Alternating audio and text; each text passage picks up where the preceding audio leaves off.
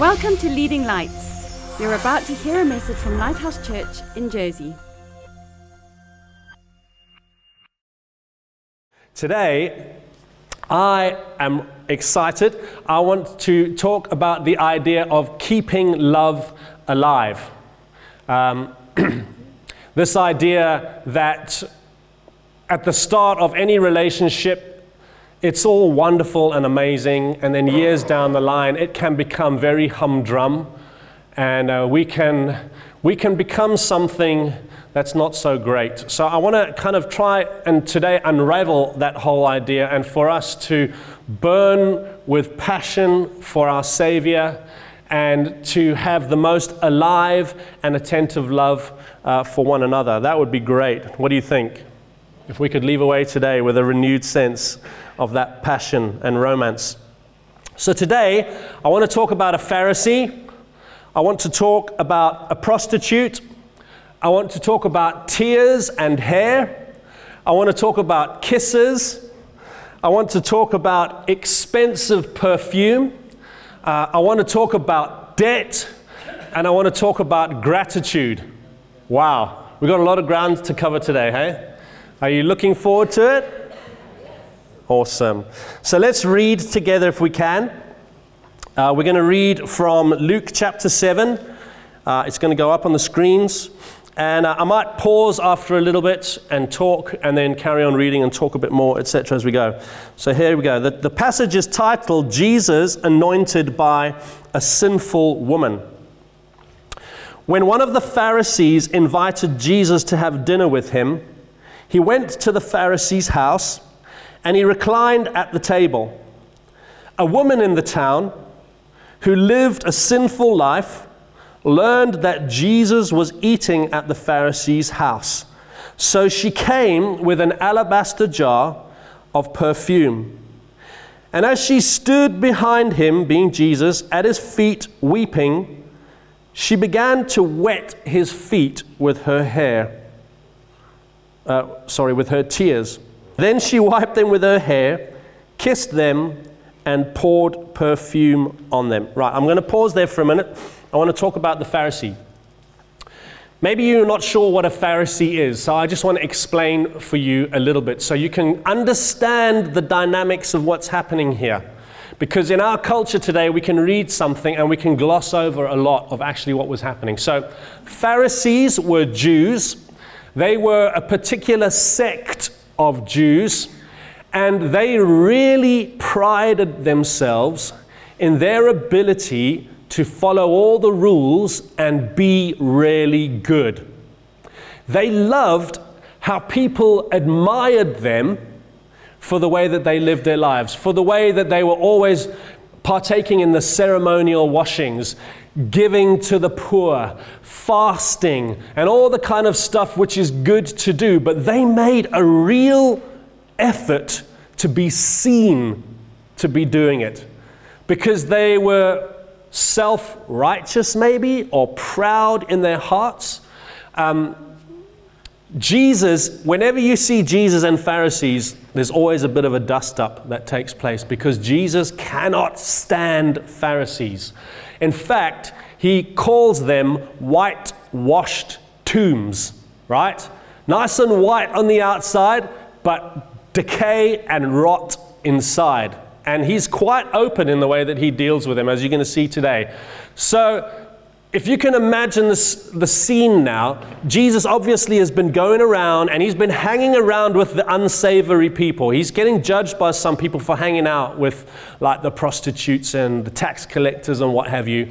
And so a Pharisee thinks to himself, oh, let's see if Jesus will come to dinner at my house.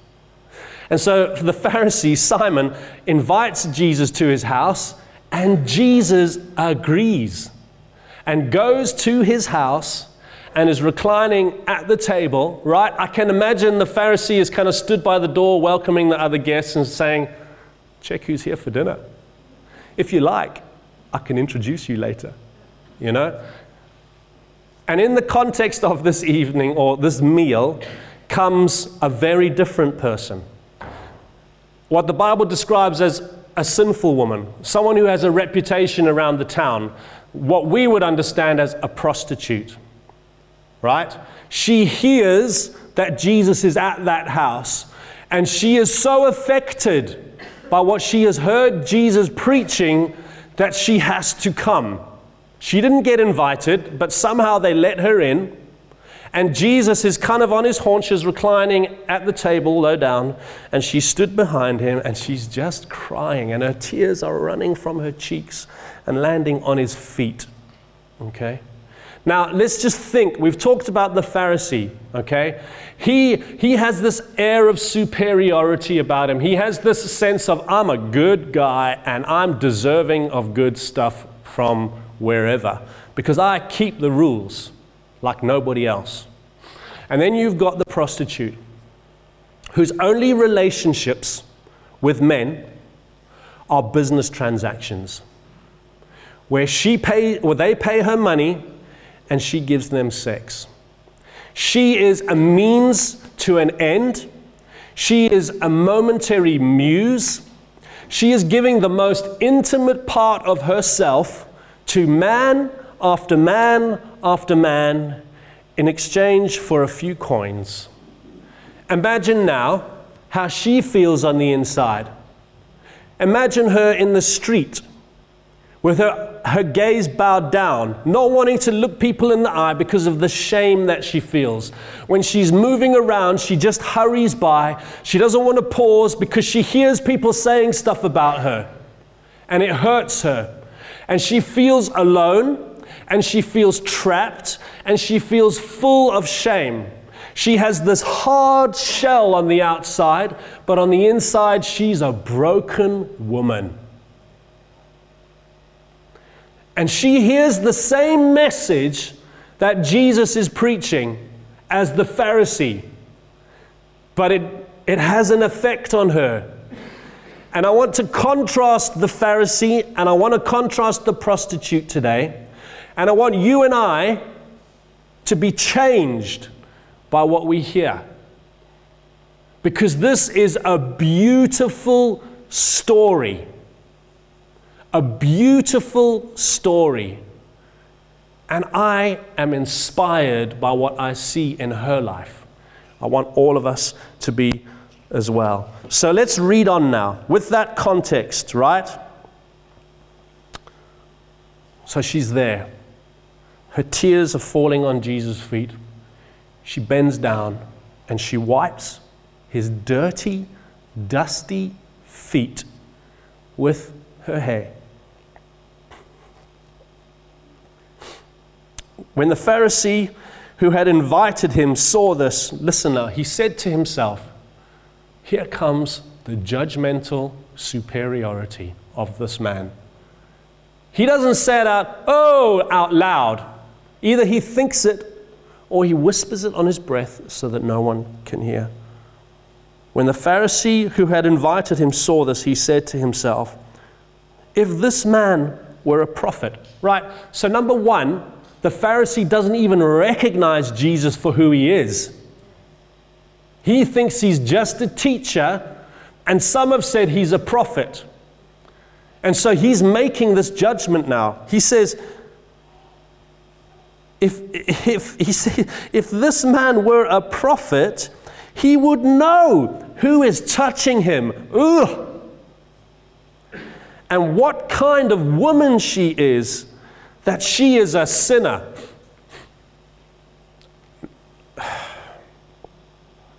I love Jesus because he doesn't just think, he, he, this is the real issue here. Jesus could see the Pharisee's heart. And while he was having this conversation in his head, Jesus was hearing every word. And Jesus speaks publicly now in that place to the Pharisee. The Pharisee is just thinking to himself, and Jesus speaks to him in that moment. And he says, uh, Jesus answered him, Simon, I have something to tell you. Tell me, teacher, he said.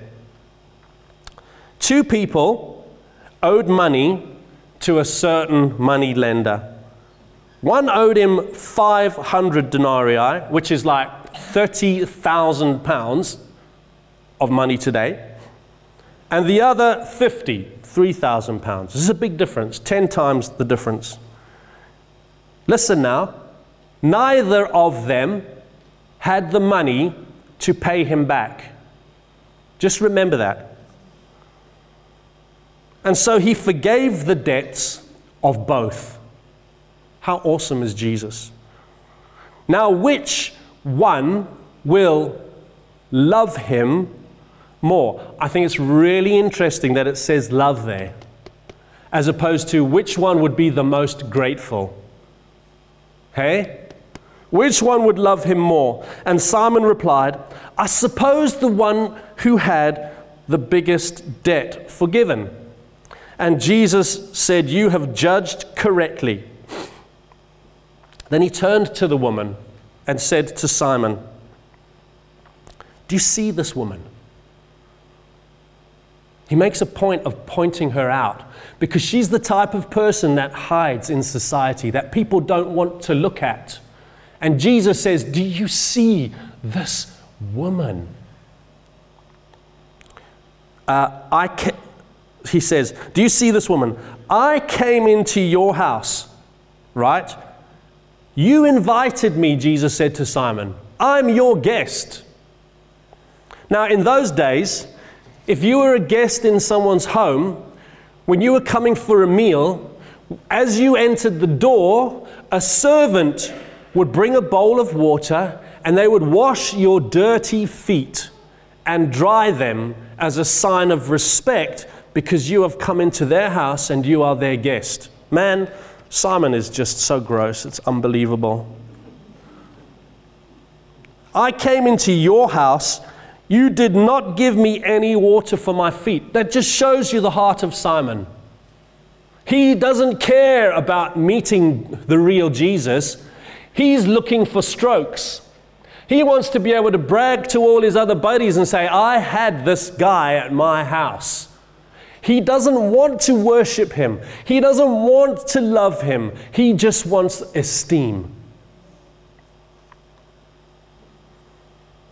But she wet my feet with her tears and wiped them with her hair. You did not give me a kiss. In those days, Christians used to give each other a brotherly hug. Simon didn't even welcome him with a brotherly hug. But this woman, from the time I entered, has not stopped kissing my feet. Man, that must have been really awkward. Let's be honest. You did not put oil on my head, but she has poured perfume on my feet. Therefore, I tell you, her many sins have been forgiven as her great love has shown. Man, this, this stings now. But whoever has been forgiven little loves little. Then Jesus said to her, Your sins are forgiven. And the other guests began to say among themselves, Who is this who even forgives sins? What a contrast. Amen? This pious man, the Pharisee, is he's just after pride. And this broken woman has come into the house. She's heard Jesus preaching about un, unearned acceptance and grace and love, unconditional love uh, and forgiveness. And she's thinking, man, I want that. This guy is the real deal and he's changed me. I find hope in him. And she comes, right? And so when Simon had the opportunity to do the right thing, to have Jesus' feet washed and dried, she used her tears and her hair to honor and respect Jesus for who he was. Amen? She could see, she could see clear right? Simon didn't even say, Hey, Jesus, you know, nice to see you. Thanks for coming. It's great to have you. And there she is with tender affection and such deep gratitude in her heart, kissing Jesus' feet, the dirtiest part of him, as if to say, You're the Lord, you're my Savior. I'm honoring you today. This is the best that I can offer you right now. So, not only does she do that, the Bible tells us that she brings an alabaster jar. Now, I imagine that is the most valuable thing that she possesses that jar of perfume. And what does she do? She anoints Jesus. Here you've got one super blind guy who is respectable. Yes? Then you have this broken, downcast woman who means nothing in society, who sees so clearly who Jesus is. And she pours out the most valuable possession that she has on him. There's something here for you, folks. I want you to get this today, okay? Treasure. Have you heard that word in the Bible before? Where your treasure is, there your heart will be also. I love the picture. It's, it's actually not of gold, but the container that holds the most valuable things in your life. When the Bible uses the word treasure, it's the word thesaurus. And that's what it means the container for everything that means anything to you. And she brought this perfume and she poured it out in worship to God. And I thought about that a little bit, and I, and I believe the reason is this. When she came to the feet of Jesus to worship him and honor him and respect him, she wanted to make sure there was nothing else in her life that would ever have her affection more than Jesus. She was saying to Jesus, The little that I have, what I've saved up, some people say it was like a year's worth of money, that perfume. I'm just going to pour it out on you because you are so amazing and you are so worthy that I never ever want to have conflict in my heart about who deserves my adoration or what deserves my adoration. She had decided that Jesus was her new treasure. Do you remember the story of the rich young ruler in the Bible? Maybe you don't. Basically, he did all sorts of good stuff, and then he came to Jesus and he said, What must I do to be saved? And Jesus said to him, Go and sell everything you have, and then come back and worship me. And the Bible says that man went away sad. And the summary was you can't love God and you can't love mammon. You must have one or the other. And this simple, broken woman got it. And I'm hoping you're getting it today because this is worship. God, everything of my life is yours, and everything that I have, I lay it down for you. I will pour it all out for you as a worship offering because you deserve it. I'm not going to hold anything back as my own. It's all for you, Jesus. Let me just say something today. If you want to move your heart, move your treasure. If you are conflicted by the stuff in your life, move it and put it in Jesus. Don't be tempted into complacency with your possessions. The earth is the Lord's, the Bible says, and everything in it. When you think you're being generous, giving to God, it was already His. You just needed to learn to let go of it. Amen. She brought the most expensive possession that she had. Right. Let's talk about debt. And I would like to read the story again, just so that we can get some context. So, verse 41 two people owed money to a certain money lender. One owed 500 denarii and the other 50. Neither of them had the money to pay him back, so he forgave the debts of both. Now, which of them will love him more? I want to just talk around that idea of debt. I want to say today that on a level, the gratitude from the one who owed the most debt was greater. But what we need to understand is the amount doesn't matter. What matters was they were in debt and they didn't have a means to pay it back. So whether it's five pounds or five million, when you can't pay, you're in a spot. Amen?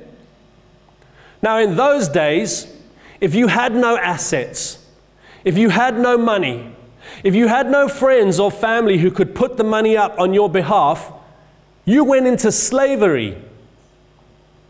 It was a big deal. Unfortunately, today, debt is not such a big deal, it would seem, because they make it so easy for people to get into debt. But let me tell you, it is not good. If you've ever been in a position where you have been in debt and you dis- did not have the resources, you did not have a job, you did not have family or friends that could bail you out, and you had to pay, you'll understand this point. When I was a younger boy, my mom, unfortunately, was not wise with her finances. And I can remember the trauma as a child of living in fear because the bailiffs were about to come and take our stuff because we couldn't pay the debt back. I can remember as a young lad sitting on my dad's shoulders trying to unscrew a light fitting from the ceiling so that we could take stuff before they came and cleaned us out. And we ended up in a position where we had nothing. We had to live in a council flat. My mom was an alcoholic, and we couldn't pay our debts. If you've been in debt, you'll understand. I want to tell you today listen, please, now. This is the most important thing I'm going to say.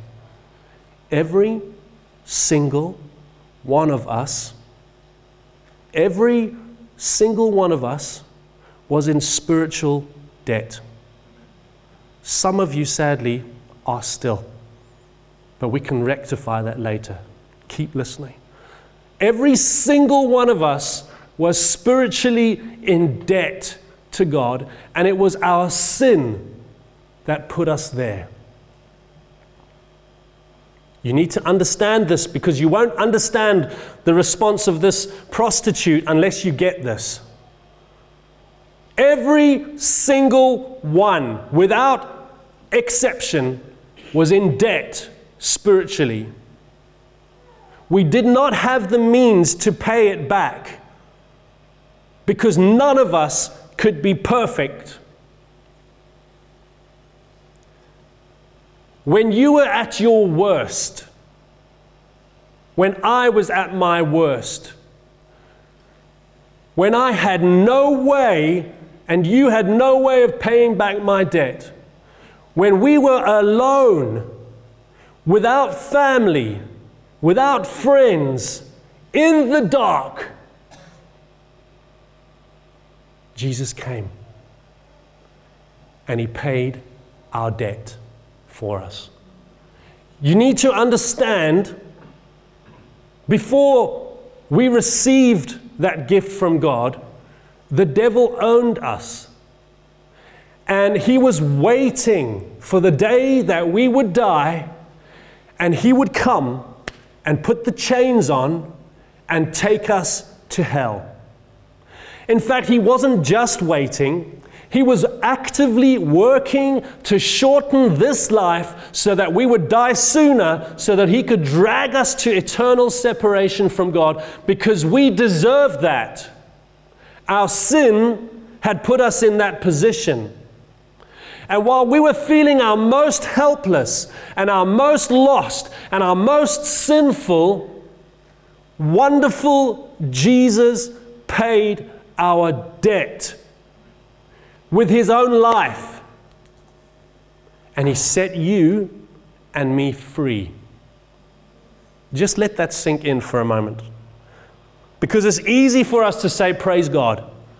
I want you to realize the position that you were in. And some of us today are still there. You had nothing to offer. The food had run out. The electricity had run out. There was no heating. There was no light. You were by yourself in the darkness spiritually. Helpless. And Jesus saved you. Not because you deserved it, but because He's good. And there's one person in this story today that understood this. Can you see which one it was?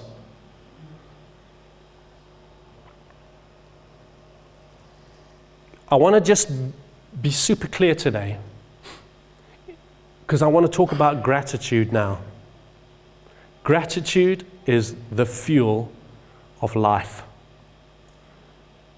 If you think you deserve anything good from God, you're wrong.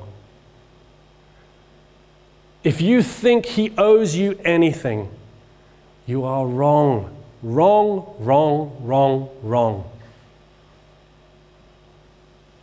I want you today to see Jesus through the eyes of that prostitute.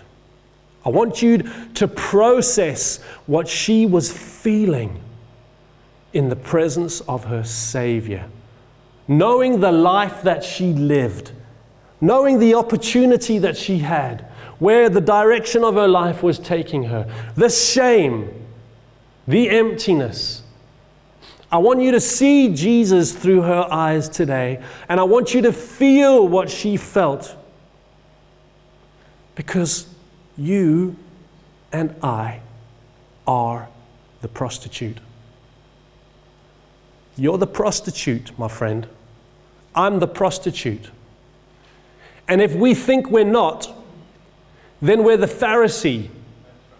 And that's even worse. Because the only difference between the two of them was that the prostitute knew she was rotten to the core and that she needed saving. It's heavy. Amen?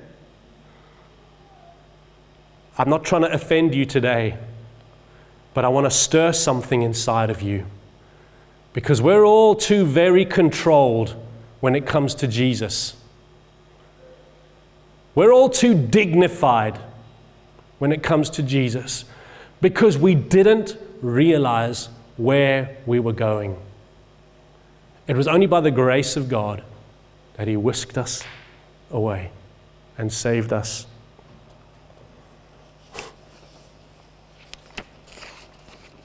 You know, when I was younger, going through all of this, my mom eventually died, and my stepfather committed suicide, and I was all alone. I had no family. I had a few great people in my life at the church that I was going to. I wasn't a Christian, I was just a young lad. I know what it's like to be alone. I know what it's like to have people that you trusted, who you loved, hurt you. That's what I was dealing with. Why did you allow this to happen to me? You want to know what helpless feels like? And you know what my natural response to that was? Was to shut myself down. I would not let another person come close to me because the people who should have looked after me let me down. I will not love people because it hurts when I do that.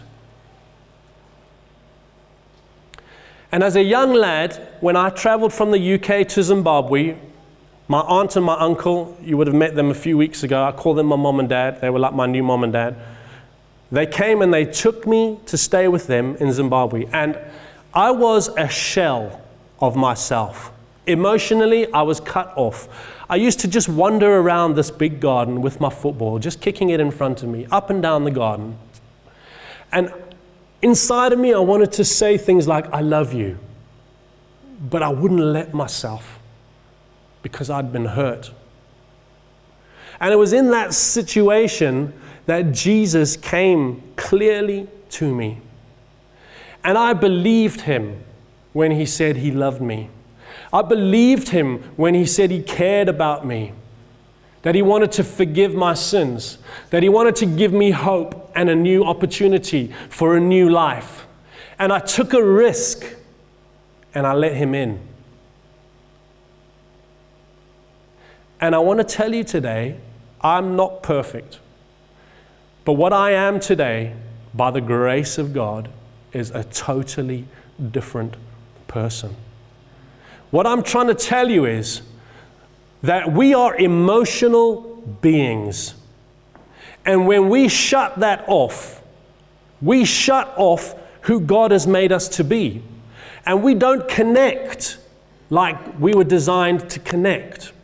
And God wants to connect with us on such a deep and emotional level. And yet, somehow, we may have grown up in a society that's taught us that's not acceptable, or we've been hurt and damaged and we need healing because we won't let ourselves be emotional.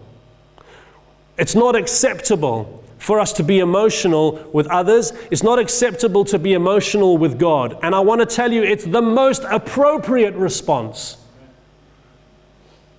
When we worship the Lord, there should be tears. We should be living out of great gratitude. Every day, so grateful for who God has caused us to be and what He saved us from.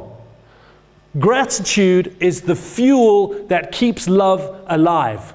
You know what sadly happens is we fall into complacency and we've been a Christian maybe for a little while and we've tidied stuff up on the outside, but we're still broken on the inside and we always will be till Jesus comes back. But it's like we've started to polish the outside and we're pretty good, you know? And subconsciously, this seeps into our whole manner and how we relate to God. And we stop being fervent and enthusiastic and excited when we get to worship God or live for Him. We become very cerebral. And our love grows cold. And my prayer today is that every single one of us will wake up every day and remember that we were the prostitute and by His grace, He saved us out of that life. And we cannot be the same. And we won't be the same. And we will live out of a fire of gratitude for Jesus. Amen? Because we don't deserve a single good thing from Him. You need to accept that. You might be a Christian now and you know Jesus loves you and, and, but still, every time something good happens in your life, you need to worship Him and thank Him for His kindness. It's not because you prayed an extra half an hour and you're a good person, it's because He's good. Keep things in perspective. I want to tell you today, listen to me carefully now. Everything good in your life is from God. I want you to think about your spouse now. They're a gift from God to you.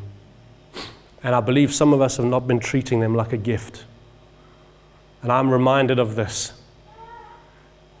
If you feel like your love has grown cold, I want you to think about the things that you are grateful for in that person.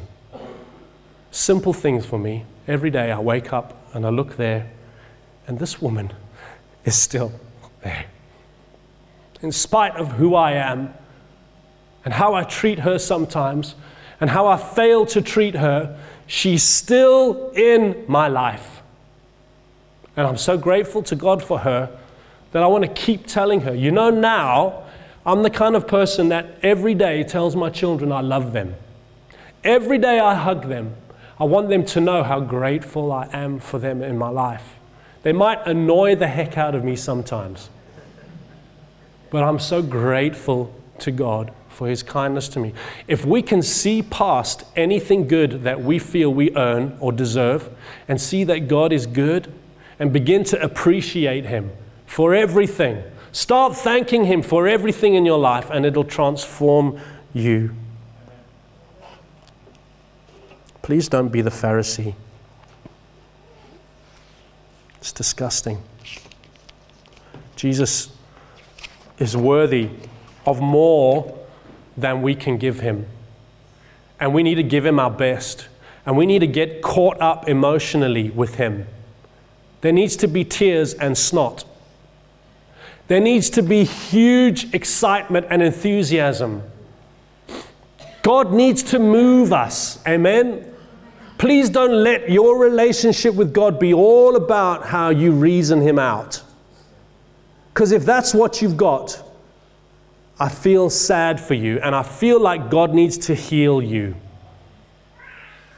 Because you're an emotional being and God made you that way because He wants to connect powerfully with you. Amen? Let's pray. Thanks for listening. Please visit leadinglightsnetwork.com for more resources and subscribe to our podcasts on iTunes. And please consider supporting this ministry financially by making a donation on the giving page of leadinglightsnetwork.com or lighthousejersey.com.